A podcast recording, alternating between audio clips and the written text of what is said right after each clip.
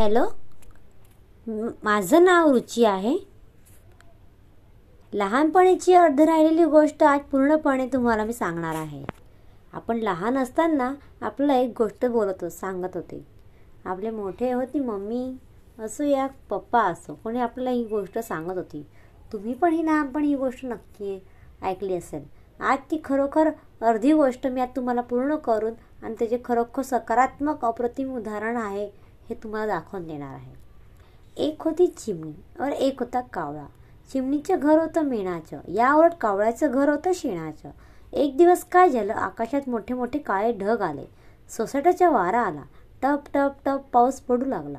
भांड झाडे भिजली. जमिनीवर धोधो पाणी व्हायला लागलं. कावळ्याचं घर होतं शोण शेणाचं तर ते गेले पाण्यात वाहून. कावळा का काकडला आणि आता कुठे जावं बरं? एवढ्यात त्याने त्याला आठवलं की चिमणीचे घर आहे ना शेजारी. मग कावळा आला चिमणीकडे. पण चिमणीने दा घरात दार तर बंद होतेच. चिवताय चिवताय दार उघड. असं कावळा बोलला. चिमणी आतून म्हणाली थांब माझ्या बाळाला काजा पावडर लावते. थोड्या वेळ जाऊन कुन कावळा पुन्हा बोलतो आणि कडी वाजवतो. चिवताय चिवताय दार उघड. चिमणी आतून म्हणे थांब माझ्या बाळाला मी झोपवते. त्याला भूक लागली त्याला दूध देते मग त्याला झोपवते. पण सगळीकडे पाणीच पाणी झाले होते. काय करतो बिचारा कावळा?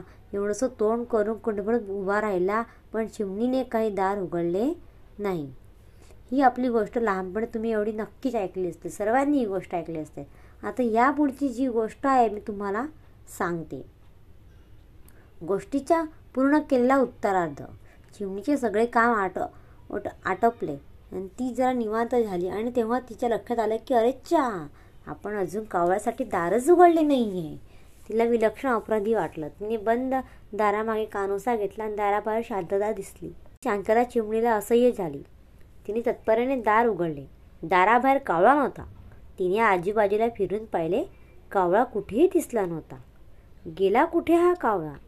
येईल परत. तिने स्वतःच्या मनाची समजूत काढली. मात्र रात्र मावळली दिवस उगायला संध्याकाळ झाली आणि प्रत रात्र झाली. कावळा काही पत्ताच नाही. चिमणीचे मन आज कशात रमेना? बाळाला नाहू घालण्यात नाही बाळाला गंध पावडं करण्यात. कारण एव्हाने तिला सवय झाली होती कावळ्याचे बंद दारावर केले टिकटिकची. तो आवाज असा काही कानात साठवला होता की दिवसातून अनेक वेळा तिने दारावर टकटक झाली हे समजून दार उघडले होते आणि बाहेर कोणी नाही ते पाहून निराशाने बंद केले होते. अनेक दिवस लटले. चिमणीच्या मनात काही का कावळा जाईना.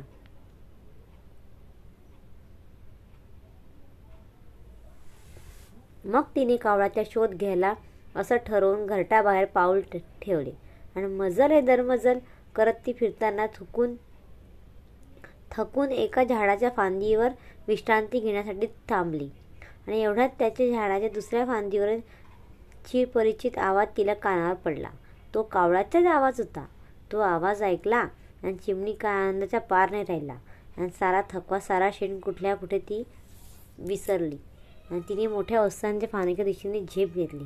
पाहते तर काय? कावळा आपल्या घरटात आपल्या पिल्लांसोबत आनंदाने मौज मस्ती करत आहे. कावळ्याचे लक्ष चिमणीकडे गेले. आणि चिमणीला पाहून त्याने फार आनंद झाला. आणि तो म तो आनंदाने म्हणाला या या चिम चिमणाबाई तुमचं स्वागत आहे. आमच्या घरटाला तुम्हाला भेटून खूप आनंद झाला. बोला काय करू तुमच्यासाठी? काळोख्या ते अगत्य पाहून चिमणी खूप ओशाळली. म्हणाली तुला माझा राग नाही आला ना? काय यावा? मी माझ्या विश्वात गुंग होती म्हणून. छे छे. प्रत्येकाचे आपलं तसं स्वतंत्र विश्व असतं. जसं तसं तुझं तसं माझं. तुला आता यात माझी गरज कधीच नव्हती. माझी माझी ती गरज होती म्हणून मी तुझ्या दाराशी आलो होतो. पण नंतर मला माझी चूक कळली. माझी गरज भागण्यासाठी तू तुझ्या विश्वातून बाहेर येऊन मला साथ देणे किंवा तुझ्या विश्वातून मला प्रवेश देणे या दोन्ही गोष्टी अतिक्रमणसारख्या घडल्या असत्या नाही का? आणि कुणा कुणाच्याही वस्तूवर अधिकार व भाव भावविश्वासावर अतिक्रमण करणं चुकीचेच आहे. म्हणून मग मी स्वतःच्या आवाजा स्वतःवरच्या व्हायचं ठरवलं आणि निघालो एकट्यात तुझ्या विश्वापासून दूर. मला एकटे करून अरे मला सवय झाली आहे आता तुझी. जीवनाताई या जगात एकटं कोणी नसतं. जेव्हा आपण एकटं आहोत असं वाटतं ना तेव्हा तो एकांत असतो. आपल्या सोबती जो दाखवतो असतो तो आपल्या वाट आयुष्याची पुढची पावसा प्रवासाची. मला दाखवली आणि ते. आणि मग आज मी किती आनंदाने राहत आहे माझ्या घटात माझ्यावर जीवपाड प्रेम करणाऱ्या माझ्या माणसांमध्ये. चिमणी निशब्द होऊन तिथून निघून गेली. आणि तेव्हा कावळा तिला म्हण एवढंच म्हणाला चिमणीबाई माझ्या घरात तू केव्हाही येऊ शकते हं? तुझी टकटक ऐकून मी लगेच दार उघडेल. क्षणाचाही विलंब नाही करणार. चिमणीचे डोळे पाणावले आणि भरल्या का कट कंठाने निरोप घेऊन ती परतीची झेप घेतली आणि आपल्या घरट्याकडे पण आज तिच्या पंखात पूर्वी इतकं बळ राहिलं नव्हतं. आपल्या सगळ्यांचीच अवस्था ना थोड्याफार प्रमाणात त्या चिमणीसारखीच झाली आहे. म्हणजे कुणीतरी आपला माणूस अर्थाने आपल्याला साथ घालतंय हे त्या त्यांच्या सान सान आपल्या ध्याने ध्यानीच नसतं ग ग. या आपल्या माणसामध्ये भाऊ बहीण मित्र मैत्रिणी आई वडील बऱ्याचदा पुढची मुलंही असू शकतात. त्यांच्या अर्थसाथ आपल्याला ऐकूच येत नाही. म्हणून तर ते पोटे पोटे तिकडे साथ घालवतात. आणि आपण म्हणतो थांब जरा मला करिअर करू दे. थांब जरा आता घराबा आता घर घ्यायचं आहे. थांब जरा आता मला कार घ्यायची आहे. थांब मला जरा काम आहे. थांब मला विश्रांती घ्यायची आहे. थांब जरा मला आता आणि मग मी जन जत्रेच वाढत जातो. त्याची सहनशक्ती संपते ते त्याचे सगळं विश्व तयार करतात आणि ऐकत आपल्याला स्थानच नसतं आणि आपल्यात हे लक्षात नसतं. आणि जेव्हा ते येतं आपण फारच एकटे झालो असतो. आणि तसं होऊ नये असं वाटत असेल तर मला कोणाची गरज नाही. हे अहमपणा टाळू. बाळगू नका. वेळेची टकटक ऐकायला शिका.